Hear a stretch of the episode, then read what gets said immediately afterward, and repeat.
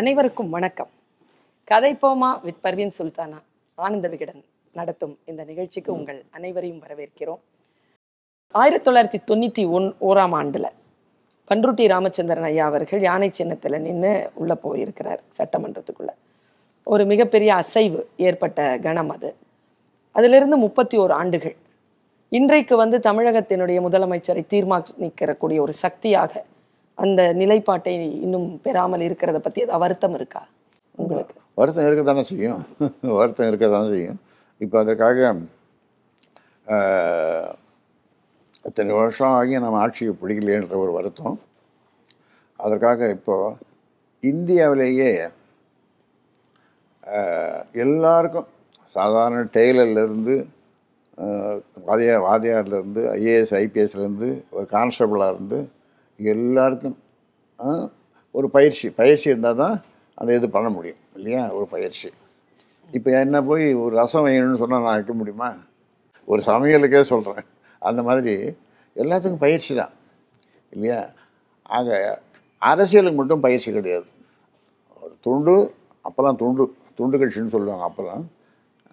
துண்டு ஒரு கோஷம் போடுற மாதிரி ஒரு இது ஒரு கரை வேஷ்டி. அதுதான் அதான் அரசியல். அவங்க பயிற்சி கட்சிலாம் தேவையில்லை. அப்புறம் ஒரு கோஷம் போடுறதுக்கு அவர் வாழ்க அல்லது ஒழிக. இன்னொருத்தர் ஒழிகணும் இன்னொருத்தர் வாழணும். இந்த ரெண்டு ரெண்டு கோஷம் போடணும். அந்த துண்டு வேஷ்டி இது. இதுதான் அரசியலுடைய அடையாளம். இதுக்கு பயிற்சியெல்லாம் தேவையில்லை. ஆனால் இந்தியாவிலேயே முதன் முதலாக ஒரு அரசியல் பயிலரங்கம் நீங்கள் அதை போய் பார்க்கணும். பக்கத்தில் தான் இருக்குது. அப்படி காருக்கு போகும்போது அப்படி போய் இந்த பக்கத்தில் பக்கத்து ச மதில் சுவர் தான் சரி அதில் அரசியல் பயிலும் இப்போவும் நடத்துகிறோம் இப்போ நாளைக்கு வந்து சமூக ஊடகம் அதை பற்றி நாளைக்கு பயிற்சி. நாளைக்கு சோஷியல் மீடியா பற்றி நாளைக்கு ஒரு நூற்றி ஐம்பது பேர் பொறுப்பாளர்கள் நான் சொல்கிறது பொறுப்பாளர்கள் அவங்களுக்கு நாளைக்கு பயிற்சி. காலையில் பத்து மணிக்கு தொடங்கி மாலை நாலு மணி வரைக்கும். இடைவெளியில் கொஞ்சம் சாப்பாடு கொடுப்போம். நாளை மறுநாள் வழக்கறிஞர்கள் சமூக நீதி பேரவை அட்வொகேட்ஸ் அவங்க அது ஒரு அமைப்பு வச்சுருக்கோம். இப்படி கிட்டத்தட்ட முப்பத்தி நாலு அமைப்புகள் நான் உருவாக்கியிருக்கிறேன். அதில் முக்கியமான அமைப்பு பசுமை தாயகம் என்ற ஒரு அமைப்பு. ஆமாம் அதாவது மரம் நடும் அறமே மாபெரும் அறம். அறத்திலே சிறந்த அறம் எது? மரம் நடும் அறமே. இல்லையா? அந்த மாதிரி ஒரு பசுமை தாயகன்னு ஒரு அமைப்பு உருவாக்கி இந்த பாலாறு பவானி ஆறு இதெல்லாம் மாசுபட்டு இருக்கும்போது அப்போ வந்து மூணு நாள் சைக்கிள் மிதிச்சிட்டு இது பிரச்சாரம் பண்ணிட்டு வந்தேன். பாலாஜாவிலேருந்து வாணியம்பாடி வரைக்கும். மூணு நாள் ஒரு நாளைக்கு நாற்பது கிலோமீட்டர். மெதி மெதிச்சுட்டு ஒரு ராத்திரி எங்கேயோ ஒரு கிராமம் எங்கே முடியுதோ அங்கே தங்கிடுவோம். அங்கே பிரச்சாரம் பண்ணுவோம் அப்புறம் படுத்துவோம் சாப்பிட்டு படுத்துவோம். அது மாதிரி மூணு நாள். அங்கேயும் அதே மாதிரி மேட்டுப்பாளையத்துலேருந்து பவானி வரைக்கும். அது ஒரு நூற்றி இருபது கிலோமீட்டர் இப்படி. பசுமை தாயகன்னு ஒரு அமைப்பை உருவாக்கி இன்றைக்கி ஐநா அதனால் அங்கீகரிக்கப்பட்ட ஒரு அமைப்பு அது. ஐநா இப்படி பசுமை தாயகம் அப்படின்னு அதாவது அத இந்த மரம் செடி கொடிகளோட எனக்கு ரொம்ப ஆர்வம்.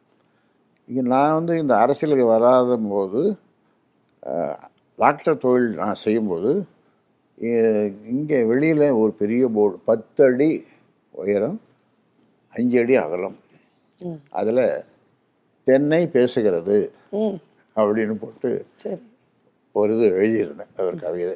ஆமாம். தென்னை கவிதை நான் அன்னை அஹ், கவிதை இருக்குதா அது? அது எங்கேயோ போச்சு. இருக்கு இப்படி திறனா இருக்கான். நம்ம பயிலரங்கத்தில் தென்னைனா அன்னை தேர்ந்தெடுத்து என்னை வளர்ப்பீராகில் அப்படின்னு கடைசியில் பெற்ற பிள்ளை உதவா உதவனாலும் நான் உதவணும் க உது முடியும். கேட்டு என்னை வளர்ப்பீர். கேட்டதெல்லாம் பெறுவீர். அந்த கவிதை கடைசியில் முடிகிறது கேட்டு என்னை வளர்ப்பீர் இதையெல்லாம் கேட்டு என்னை வளர்ப்பீர் கேட்டதெல்லாம் பெறுவீர். அப்படின்னு முடியும். அப்புறம் இங்கே உள்ள என்ன பண்ண வந்து வந்த பிறகு என்னென்னா அதிசய மரம்னு ஒரு பெரிய போர்டு உள்ள வைப்பேன் உள்ள இருந்தது. என்ன அதிசய மரம்னா என்னன்னா நீங்கள் தான் சொல்லுங்க அதிசய அதிசய மரம் எதுன்னு அஹ் பூ இல்லாம. கற்பகத்தரு காமக இந்த இதெல்லாம் வந்து இதில் கதைகளை சொல்கிறாங்களா அந்த பூக்கும் மரம் அப்படியா? பூக்காமல் காய்க்கும் மரம் அந்த மாதிரி அதிசய மரம்னா அதனுடைய பயன்கள் அளவிட முடியாத பயன்கள். வாழை? சொல்லி முடியாது? வாழை? வாழை விட நான் இது நான் சொல்கிறது பனைமரம் சரி சரி பனைமரம் அதுக்கு நான் வச்சிருக்கிற பேர் அதிசய மரம். அது அதை பற்றி வந்து ஒரு குறும் படம் நான் எடுத்து வச்சுருக்கேன். உங்களுக்கு அங்கே இருக்கிறத கொடுக்குறேன் உங்களுக்கு. நீங்கள் பாருங்கள் அதை கட்டாயம் பார்க்கணும். ஆமாம் அது அந்த பனைமரமே பேசுகிற மாதிரி. அதுவே என்னுடைய கதையை சொல்கிற மாதிரி எடுத்து எடுத்துருப்பாங்க. கவிஞர் பச்சையப்பன் சொல்லி அவர் தான் அதை அந்த அந்த அந்த வரிகளை பாடல் வரிகளை இது பண்ணார் எழுதினார். நந்தனம் கல்லூரியினுடைய பேராசிரியரா இருக்கிறார் நகங்களை வெட்டுவது போல் மரங்களை வெட்டுகிறார்கள். முன்பின் சாய்ந்து பழக்கமில்லாத மரங்கள் சடசட என்று மிரட்சியுடன் சாய்கின்றன. பச்சையப்பன். பச்சையப்பன். பனைமரம் பற்றி அவர் ஒரு புத்தகம் ரொம்ப பியூட்டிஃபுல்லான ரொம்ப அழகான என்னை பற்றி ஒரு இது எழுதியிருந்தார். என்னடா அவர் என்னை பற்றி எழுதுனது ஆனால் இது நானே படிக்கிறது நல்லா இருக்காது ஆனாலும் படிக்கிறேன். நான் படிக்கிறேன். போரா நான் நான் படிக்கிறேன் படித்தது பதிவாகும். சரிங்க. போராளி பெருமகனே பொங்கு தமிழ் காவலனே ஊராரை காக்க வந்த வீரயுக நாயகனே பாராண்ட பெருமையெல்லாம் பாழான வேளையிலே தீராத காயமெல்லாம் தீர்க்க வந்த தூயவரே.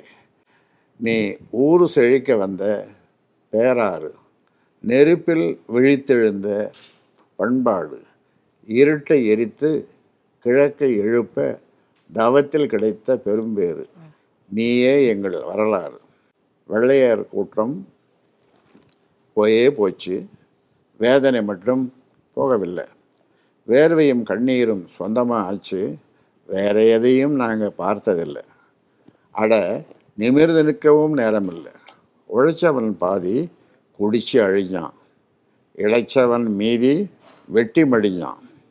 புரட்டி போடுறேன்னு போனவனெல்லாம் கோட்டையில் நுழைஞ்சதும் கோடியில் புரண்டான்.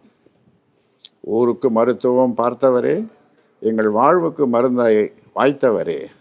பேருக்கு புரட்சி பேசாமல் பாழுக்கு பகையை வளர்க்காமல் வளர்க்காமல் இந்த ஊமைக்கு கிடைத்த வாய்மையரே குல சாமிக்கு பேரு மருத்துவரே. அடிக்கிற மின்னல் ஒரு கணமே அடைமழை தருகிற வானம் ஐயா நீ எதிரிகள் நடுங்கும் கோட்டையல்லோ மனம் பறவைகள் அடையும். தோட்டமல்லோ எத்தனை தடைகள் வந்தாலும் யமனையே எதிர்த்து நின்னாலும் ஒற்றை வீரனாய் களம் களமாடி ஊருக்கு உரிமையை மடியேந்தி தரும். உன் உன் உன்மனம் தெய்வீக தன்மைய தாய்மையல்லோ. ஏரை பிடிக்கும் எங்கள் காந்தி இரக்கம் கொண்ட வடலூர் ஜோதி மான தமிழர் மாண்புகள் எல்லாம் மறுபடி பிறந்த தமிழர் நீதி.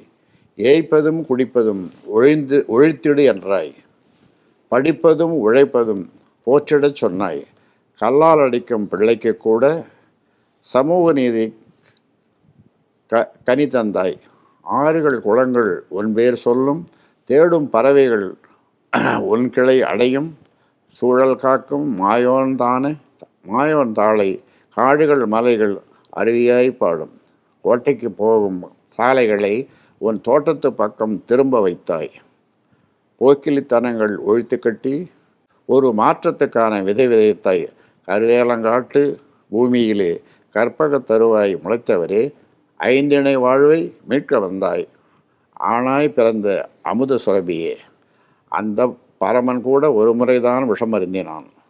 தேவகுமரன் கூட ஒரு முறைதான் சிலுவை ஏந்தினான்.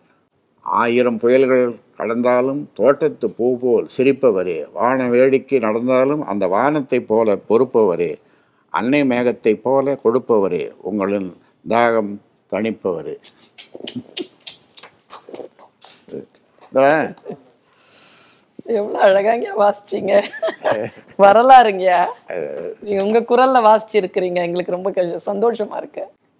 இப்போ கடவுள் வந்து எதிர்க்க நின்று ராமதாஸ் உனக்கு என்ன தேவை? எனக்கு ரெண்டே ரெண்டு தேவை. ஒன்று ஒரு சொட்டு மது தமிழ்நாட்டில் இருக்கக்கூடாது. முதல் வரம். ஒரு சொட்டு தண்ணீர் கடலில் போய் விழக்கூடாது. பெய்கிற மழை. ம், அது எல்லாமே மக்கள் அவங்கவுங்க ஊரில் சரி சேமிக்கணும். இப்போ இந்த ஊரில் பெய்கிற மழை இங்கேயே சேமிச்சுக்கணும். இந்த ஊருக்கும் பக்கத்து ஊருக்கும் சண்டை. என்னன்னா எங்கள் பெய் பெய்த மழையை நீ ஏன் தடுத்துட்ட? எங்கள் ஊருக்கு வராது. அந்த மாதிரி சண்டை இருக்கணும். அதாவது நீரை சேமிக்கிறது. அந்த மாதிரி அ- நான் சொல்கிறது அதனால் அதுக்காக என்ன பண்ணணும்னா இங்கே ஆர்எஸ் மங்கலம்னு ராமநாதபுரம் மாவட்டத்தில் ஒரு ஏரி பெரிய ஏரி. ஆர்எஸ் மங்கலம் பெரிய ஏரி. அந்த ஏரியை தூர் வாரத்துக்கு ரெண்டு நாள் அங்கேயே முகாம் போட்டு ராத்திரியில் ஒரு கயிறு கட்டில் போட்டு அங்கேயே படுத்துக்கணும் ராத்திரியில். பகல்லெல்லாம் தூர் வாரி தலையில் மண்ணு சும சும சுமப்பேன். ஆயிரம் பசங்களோட இளைஞர்களோட சரி அப்புறம் இங்கே பொன்னேரின்னு ஒரு சோழன் வெட்டி ஏரி இங்கே கங்கைகொண்ட சோழபுரம் பக்கத்தில். இங்கே. அரியலூர் மாவட்டத்தில் அங்கே அதே மாதிரி ரெண்டு நாள் ம், ராத்திரியில் கயிறு போட்டு கட்டின்னு இந்த ஆயிரம் ரெண்டாயிரம் பசங்களோட ராத்திரியில் சாப்பிட்டுட்டு பகல்லையும் சாப்பிட்டுட்டு மண்ணை மாறின்னு இருப்போம். இது மழை நீரை சேகரிக்கிறது. இப்படி கிட்டத்தட்ட ஆயிரம் ஏரி குளங்களும் இந்த மாதிரி தூர்வாரி இருக்கும். தூர்வாரி இருக்கும். அது ஒரு இயக்கமாகவே நடத்தினேன் நான். ரெண்டு வருஷம் நடத்தினேன் நான். இப்படி நிறைய செய்திருக்கேன் இன்னொன்று ஒவ்வொரு நாளும் இப்போ நீங்கள் உங்கள் பிறந்த நாளுக்கு நீங்கள் ஒரு ஒரு செடி நட்டு அதை நீங்கள் அனுப்பிச்சிங்கன்னா புகைப்படம் எடுத்து அனுப்பிச்சிங்கன்னா உங்களுக்கு வாழ்த்து சொல்லுவேன். ஆமாம் உங்களுக்கு வாழ்த்து சொல்லுவேன் பிறந்த நாள் வாழ்த்து சொல்லுவேன். இப்படி ஒரு நாளைக்கு பத் பத்துலேருந்து இருபது பேர் வாழ்த்து சொல்கிறாங்க அதில் நான் கேட்பேன் அவங்கள "அந்த தம்பி உனக்கு திருமணம் திருமணம் ஆயிடுது. என்ன எத்தனை எத்தனை குழந்தைங்க? ஒரு பெண்ணு ஒரு பையன் அப்படின்னு சொல்லுவான். பெண்ணுன்னு சொல்லாத பெண் தெய்வம்னு சொல்லு. பெண்ணுன்னு சொல்லக்கூடாது. பையன் பையன். இந்த பெண்ணு வந்து பெண் தெய்வம்? ஏய் மூணு தடவை சொல்லலாம் அப்படின்னுவேன் அவன் மூணு தடவை சொல்லுவான். பெண் தெய்வம் பெண் தெய்வம் பெண் தெய்வம் அதனால இந்த பேரன்பு தாங்க அந்த தலைமை குணம் அப்படிங்கிறது வந்து அந்த பேரன்பு தான் சமூகத்துக்காக நீங்க கொடுத்துருக்கிறீங்க. ஆனா நான் முதல்ல ஒரு கேள்வி கேட்டேன்.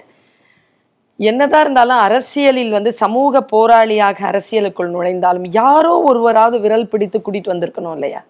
அந்த யாரோ ஒருவர் யாருன்னே தெரியலையே ராமதாஸ் ஐயாவுக்கு.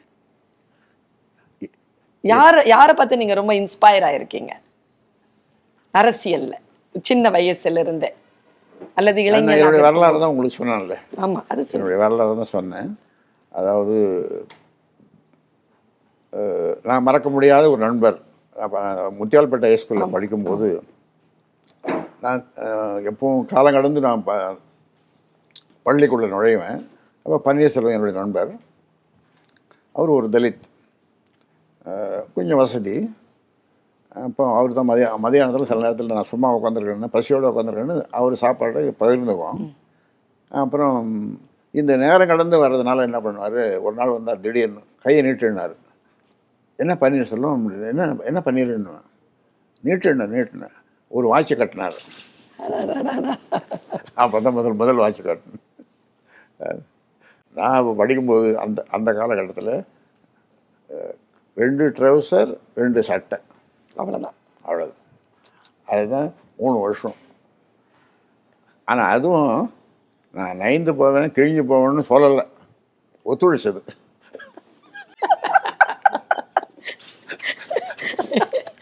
உங்களுக்கு உதவி செய்தவர்கள் இவர்கள். எல்லாம் ஐயா இப்ப சமீபத்துல வந்து எந்த ஒரு அமைப்பாகட்டும் எந்த ஒரு நிறுவனமாகட்டும் அல்லது கட்சியாகட்டும் நிர்வாகிகள் வந்து சரியா இருக்கணும்ன்ற ஒரு குரல் வந்து நீங்க தொடர்ந்து கொடுத்துக்கிட்டே இருக்கிறீங்க. அதை ஏன் கொடுக்குறீங்க? ஏன்னா இப்போ இருக்கிற சூழ்நிலை இப்போ அரசியலில் பார்த்தீங்கன்னா எல்லாமே ஏதாவது காசு பண்ணணும் பணம் பண்ணணும் அப்படின்றது. தேர்தல்னு சொன்னால் காசு பணம் இங்கே இங்கே ஒரு கூட்டணி இருப்போம். நான் அந்த தம்பியும் கூட்டணி. ஆனால் அவன் வந்து இன்னொருத்தன் இவன் கூட கூட்டணி வச்சுக்குவான். உங்களுக்கு தெரியாது. ஆ, எங்களுக்கு தெரியாது. கடைசியில் ஏன்னா பணம் அவங்கள்ட்ட பணம் வாங்கிட்டு வச்சுக்குவான். இங்கே நடிப்பான். இந்த மாதிரி அரசியல் ரொம்ப கேவலமாக அஹ், ரொம்ப அசிங்கமாக அஹ், பணம் பணம் பணம் தான் என்ன நீங்கள் என்னடா பணம் பணம்னு சொன்னா போங்கய்யா. அது இதுக்கு இந்த காசை பற்றி கடவுளுக்கே தெரியுங்களாம். கடவுளு அந்த கடவுளுக்கே தெரியுங்களா? பணம் பணத்தை பற்றின்றான் அது மாதிரி சமுதாயம் ரொம்ப சீர்கெட்டு போய் சீரழிந்து போய் எல்லாமே அதாவது இப்போ கஞ்சா கஞ்சா அடிக்கிறவன் கஞ்சா சாப்பிட்றவன்னு பார்த்தா இளைஞர்களில் கிட்டத்தட்ட ஒரு இருபத்தஞ்சி விழுக்காடு கஞ்சா சாப்பிட்றோம். ம். இருபத்தஞ்சி விழுக்காடு. அது எத்தனை முறை நான் அறிக்கை விட்டேன் பண்ணேன் செய்தேன். இந்த கஞ்சா போட்டது தலைவர் ஈகே மணி அப்புறம் எம்எல்ஏ வந்தார். சட்டமன்றத்துக்கு அங்கே திருவல்லிக்கணியில் ஒரு ஹைஸ்கூல் இருக்குது கேர்ள்ஸ் ஹைஸ்கூல் பாய்ஸ் ரெண்டு பேர் சேர்ந்து படிக்கிறது. அங்கே விற்கிறாங்கன்னு சொன்னாங்க. அப்புறம் நானும் உங்கள் என் கட்சிக்காரன் அனுப்பி அப்போ ஒரு அஞ்சு பொட்டலம் வாங்கினோம் வரணும். அப்புறம் ஜிகே மணிக்கிட்ட சொல்லி சட்ட சட்டமன்றத்தில் இதை கொண்டு போய் காட்டுங்க இந்த கஞ்சாவை அப்படின்னு சொல்லி அவர்கிட்ட கொண்டு போய் காட்டணும். சட்டமன்றத்திலே காட்டினது பாருங்கள் அப்படி எங்கள் தலைமை பள்ளிக்கூடத்து பக்கத்தில் விற்கிது அப்படின்னு சொல்லி. இப்போ அது இல்லாத பள்ளிக்கூடமோ விடுதியோ கல்லூரியோ இல்லை. இந்த கஞ்சா. அப்புறம் தண்ணி அடிக்கிறான் அது வேறு. நான் சொல்கிறது கஞ்சா தண்ணியை விட மோசமானது ஒன்று கஞ்சா அது. ம்? இப்படி எல்லா வகையிலும் இன்றைக்கி போதைக்கு இளைஞர்கள் அடிமையாயிட்டாங்க.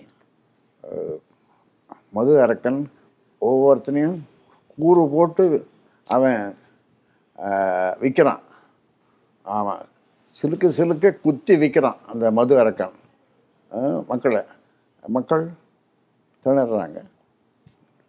அதுக்காக தான் பூரண மதுவிலக்கு பண்ணணும்னு சொல்லி அந்த காலத்தில் ஓபிஆர் சொன்னார் ஓபி ராமசாமி ரெட்டியார் சொன்னார் காமராஜர் சொன்னார் அண்ணா சொன்னார் ராஜாஜி சொன்னார். சாத்தியம் இல்லை அப்படிங்கிற சூழல் ஏன் வந்ததுயா தமிழ்நாட்டுக்கு முழுமையான மதுவிலக்கு இப்போ மணிப்பூர்ல வந்து அந்த ஸ்டேட்ல வந்து கம்ப்ளீட்டா மதுவிலக்கு கொடுத்துருக்குறாங்கன்ற தகவல் வருது. ஏன் தமிழகத்துல அது சாத்தியம் இல்லாம போச்சு பீகார்லேயும் அது மாதிரி இருக்குது அவங்களும் கொண்டு வந்திருக்காரு. நிதிஷ்குமார் அவரும் கொண்டு வந்திருக்காரு. இங்கே கொண்டு வருமானம் இல்லைங்கிறான். வருமானம் போயிடுன்றாங்க வருமா அப்போ அண்ணாவை கேட்கும்போது ஏன் அது பண்ணுறேன்னா குஷ்டரோகி கையில் இருக்கிற வெண்ணெய் அந்த மாதிரி தான் இது. மது இது பண்ணுறது அதனால் அந்த தவறு நான் செய்ய மாட்டேன் அப்படின்னு சொல்லி சொன்னார். அதில் கலைஞர் அது அந்த முதுவை கொண்டு வரும்போது ராஜாஜி கொட்டும் மழையில் நடந்து போய் அவர் வீட்டுக்கு வேண்டாம் அந்த தப்பை செய்யாதீங்க அப்படின்னு சொன்னார் ராஜாஜி கேட்டார். ஒண்ணும் இன்னும் நடக்கலை. அதனால் வந்து இப்போ நீங்கள் பெண்கள் பாதுகாப்பாக வெளியில் போக முடியல. ம்? ஆமாம் ஏன்னா எல்லாம் குடி மது அது பெண்கள். இப்போ நாங்கள். மகளிரை மகளிர் மது ஒழிப்பு மாநாடு முப்பத்தி ரெண்டு மாவட்டங்கள் இருந்தது. இப்போ இப்போ முப்பத்தெட்டு ஆயிடுது. முப்பத்தி ரெண்டு மாவட்டத்துலேயும் மகளிர் மது ஒழிப்பு மாநாடு. நடத்தணும். நான் நடத்தினேன். அதே மாதிரி மகளிர் மாநாடு. அதே முப்பத்தி ரெண்டு மாவட்டத்தில் மகளிர் மாநாடு நடத்தினேன். இரநூத்தி முப்பத்தி நாலு தொகுதியிலேயும் தொகுதி மாநாடு. இது யாரும் செய்யாத ஒரு சாதனை. இதெல்லாம் இப்படி நிறைய நிறைய சொல்லலாம். அது உங்களுடைய செயல்பாடுகள் வந்து களம் ஆடுறது வந்து செயல்பாடுகள் சமூக செயல்பாடுகள் வந்து அது வரலாற்றுல மிக முக்கியமான. தமிழ்ன தமிழ்ன அங்கேருந்து மைசூர்லேருந்து விரட்டி அடிக்கும்போது அந்த கன்னடர்கள் விரட்டி அடிக்கும்போது எனக்கு ரொம்ப கோபம் வந்து அப்போது நான் ஆயிரம் வண்டிகளோட பெங்களூர் போகிறேன் அவங்கள கேட்குறேன் அப்படின்னு சொல்லி ஆயிரம் வண்டிகளோட ஆயிரம் வண்டி வந்துடுது கிருஷ்ணகிரியில். பெங்களூர் போகிறதுக்கு அப்போ என்னை கைது பண்ணி பதினஞ்சு நாள் சேலம் சிறையில் வச்சாங்க. இது மாதிரி நிறைய நிகழ்வுகள். ஐயா இப்போ வந்து ஐயா மருத்துவர் ஐயா வந்து இயற்கையின் மீதும் மக்களை வந்து தனித்தனித்த முறையில போய் சந்திக்கிறதும் அதுல வந்து ஒரு கனெக்டிவிட்டின்னு சொல்லுவாங்களே ஒரு தொடர்பு மக்கள் தொடர்பு கொண்டு கொள்வதிலும் வந்து ரொம்ப அக்கறை கொண்ட ரொம்ப நுட்பமான அரசியல் செய்கிற ஒரு ஒரு மனிதர். இன்னைக்கு வந்து ஐடி ஃபீல்டு தான் வந்து எல்லா விதமான விஷயங்களையும் தீர்மானிக்குது. தகவல் தொழில்நுட்பம் இன்னைக்கு தீர்மானிக்குது. திண்ணை பிரச்சாரம் அப்படிங்கிறது தான் சரியா? இல்ல நாம இதுக்கு மாறணுமா? திண்ணை? பிரச்சாரம் இருக்கு இல்லையா? அது சரியா? இல்ல இந்த ஐடி விங் மாதிரி மற்றவர்கள் செஞ்சிட்டு இருக்காங்களே அந்த அளவுக்கு நாமளும் களமாட வேண்டிய அவசியம் இருக்குன்னு இல்லை நினைக்கிறீங்களா இப்போ நாங்கள் இந்த ஊடகங்கள்லாம் வந்து சரியா இல்லை. எங்களுக்கு ஆதரவு கொடுக்கல. சில பேருக்கு தான் மாறி மாறி ஆதரவு கொடுக்குது. ஒரு புதுமையை ஊ- ஊடகங்கள் விரும்பலை. புதுமையை. நாங்கள் வந்து இப்போ எங்களுடைய தேர்தல் அறிக்கைன்னு பார்த்திங்கன்னா இந்த மாதிரி தேர்தல் அறிக்கை இந்தியாவில் யாரும் தயாரிக்கலை. எங்கள் தேர்தல் அறிக்கையை ஒரு கட்சி ஐம்பது நாற்பத்தி எட்டு சதவீதம் காப்பி அடித்தாங்க இன்னொரு வந்து நாற்பது சதவீதம் காப்பி அடித்தாங்க இங்கே நான் தமிழ்நாட்டில் சொல்கிறேன் அப்படி அற்புதமான தேர்தல் அறிக்கையெல்லாம் நாங்கள் தயாரித்தோம் ஆனால் மக்கள் நாங்கள் மாற்றம் முன்னேற்றம் அன்புமணின்னு எல்லாம் சொல்லி ஒரு இதுவே வச்சோம். ஆனால் மக்கள் ஆதரவு கொடுக்கல. அவங்க மக்கள் அந்த நேரத்தில் எல்லாரையும் ஒவ்வொருத்தரும் எவ்வளோ கடன் காசு கொடுக்குறாங்க ஒவ்வொருத்தரும் அப்படின்றது தான் பார்த்தாங்களே தவிர கொள்கை யாரும் பார்க்கல. ம். அதுதான் ஐயா இந்த தமிழகத்துல அல்லது இந்திய அளவுல இன்னைக்கு கூட பாருங்க. இந்த முந்தா நாள். சென்னை தூய காற்று செயல் திட்டம். பசுமை தாயகம். முந்தா நாள் வெளியிட்டோம். வரைவு அறிக்கை? வரைவு அறிக்கை. வரைவு அறிக்கை. நிறைய செயல்பாடுகள் இயற்கையை காப்பாத்துறதுக்காக காப்பாத்துறது. மண் வளத்தை காப்பாத்துறதுக்காக பண்ணிக்கிட்டு இருக்கிறீங்க. ஐயா நம்ம நாட்டுல இருக்கக்கூடிய கொள்கைகள். இப்ப வந்து திராவிடம் தேசியம் தமிழ் தேசியம். மருத்துவர் ஐயாவுடைய கருத்து என்ன? திராவிடம் தேசியம் தமிழ் இதெல்லாம் எல்லாம் வந்து அந்தந்த மக்கள் ஒற்றுமையாக வாழணும். ஒரு ஆஹ், ஒருதாய மக்களாக இருக்கணும். அப்படின்றது தான் என்னுடைய இது மற்றபடி இதை போய் பிரித்து இப்போ இப்போதான் பிரித்து இந்த மா இந்த மாநிலம் அந்த மாநிலம் அப்படின்றாங்க. மாநிலத்துக்குள்ளே மாவட்டங்களை பிரிச்சுருக்காங்க பிரிச்சுருக்காங்க. மாவட்டத்துக்குள்ளே அப்புறம் வட்டம் கிட்டம் அப்புறம் குறுவட்டம் நெரு நெடுவட்டம் அப்படிலாம் பண்ணி பண்ணியிருக்காங்க. அதனால எல்லாம் அவங்க கடமையை உணர்ந்து இது பண்ணுங்க அது முக்கியமாக என்னென்னா கல்வி வந்து நல்லா இருக்கும் ஒரே மாதிரி கல்வி கொடுக்கணும் நான் நான் என்னுடைய கல்விக் கொள்கை என்ன தெரியுமா? நீங்கள் கேட்டிங்கன்னா ஆச்சரியப்படுவீங்க. கட்டாய கல்வி கட்டாயமாக படிக்கணும். கட்டாய கல்வி கட்டணமில்லாத கல்வி ஆ? தரமான கல்வி சுகமான கல்வி சுமையில்லாத கல்வி. இப்போ கேஜி ஒரு ஆறு வயசு குழந்தை அஞ்சு வயசு குழந்தை ஒரு. பத்து பத்து இதை வச்சுன்னு தூக்கின்னு குனிஞ்சுன்னு போகுது. ஆனால் பாரதியார் சொன்ன நிமிர்ந்த நன்னடை நேர்கொண்ட பார்வை. எப்படி இவ்வளோ சுமையை தூக்கின்னு அதனால் சு- சுகமான கல்வி சுமையில்லாத கல்வி விளையாட்டுடன் கூடிய கல்வி. ஒரு நாளைக்கு ஒரு மணி நேரமாவது அந்த குழந்தை விளையாடணும். ஏன்னா பல பள்ளிக்கூடத்தில் இது திடலே கிடையாது. விளையாட்டு திடலே கிடையாது. அதனால் எங்கள் கல்விக் கொள்கையாக தான் கட்டாய கல்வி கட்டணமில்லாத கல்வி தரமான கல்வி. அம்பானியினுடைய பேர குழந்தைக்கு பேத்திக்கு கிடைக்கிற கல்வி சாதாரண ஏழைக்கும் கிடைக்கும். ஒரே மாதிரி கல்வி. சாத்தியமாங்கய்யா அதை. நீங்க என்ன சொல்றீங்க. சாத்தியம்? என்ன சாத்தியம்? சிபிஎஸ்சின்னு பார்த்தீங்கன்னா ஒரு ஒரு தெருவுக்கு காலா மாதிரி முளைச்சி போகுது. சிபிஎஸ்சி ஸ்கூல் சிபிஎஸ்சி ஸ்கூல் எவ்வளோ தெரியுமா? கட்டணம்? ஒரு வருஷத்துக்கு ஒன்றரை லட்சம். இங்கே இந்த மாதிரி ஏரியாவில் இருக்கிறதுக்கு அறுபதாயிரம். ஒரு வருஷத்துக்கு சிபிஎஸ் அது சிபிஎஸ் சொல்லிக் கொடுக்கணும். ஆனால் சிபிஎஸ்சிக்கும் அப்போ சாதாரண மற்ற பள்ளிக்கூடத்தில் என்ன வித்தியாசம்? சொல்லுங்கள் ஆக எல்லாரும் இந்தியர்கள் எல்லாரும் தமிழர்கள் அப்போ எல்லாருக்கும் ஒரே விதமாக எல்லா குடிமக்கள் ஒரே மாதிரி அப்போ எல்லாருக்கும் ஒரே மாதிரி கல்வி கிடைக்கணும்ல ஆமா. அதுதான் நம்ம கொள்கை. இந்த கல்விக்காக மூணு நாள் கருத்தரங்கம் நடத்தினேன் நான். ஒரு பத்து வருஷத்துக்கு மேலே முன்னால் இருக்கு. கல்விக்காக. முதல் நாள் ஆரம்ப கல்வி அப்புறம் கல்லூரி கல்வி அப்புறம் உயர்கல்வி அப்படின்னு சொல்லி இருபத்தி ரெண்டு வைஸ் சான்சலர்ஸ் வந்து கலந்துக்கிறாங்க அதில். ஒரு நாளைக்கு முந்நூறு பேர் கலந்துக்கிறாங்க. இமேஜ் பில்டிங்னு சென்னையில் இருக்குது அதில் நடத்தணும். மூணு நாள் கருத்தரங்கம் ஆமாம் அது தனியாக ஒரு புத்தகம் வேறு போட்டோம். புத்தகம் உங்களுக்கு பின்னால் அனுப்பி வைக்கிறேன். சரி. எந்த மாதிரி கல்வி கொடுக்கணுன்ற மாதிரி இப்படி கல்விக்காக ஒரு பெரிய புரட்சியை நான் பண்ணேன். ம், கல்விக்காக மதுக்காக அந்த பெண்ணடிமைக்காக பெண்கள் பாதுகாப்பாக வெளியே போகிறதுக்காக அது அத்தனையும் நான் தொடாத இயக்கம் ஐம்பத்தி ஆறு வகையில் நான் பாடுபட்டிருக்கேன். ஐயா நீங்கள் வந்து ஒரு மிகப்பெரிய அரசியல் தீர்க்க தரிசனத்தோட மக்கள் நலத்துக்கான ஒரு சிந்தனையோட இருக்கக்கூடிய மருத்துவர் ராமதாஸ் ஐயாவனுடைய கட்சி வந்து ஒரு குறிப்பிட்ட ஜாதியினுடைய பெயரால் இயங்கும் பொழுது வெகுஜன மக்கள் மற்ற மக்களினுடைய தலைவராக உங்களை அவர்கள் எப்படி ஏற்றுக்கொள்ள வேண்டும்? ஏன் ஏற்றுக்கொள்ள வேண்டும்?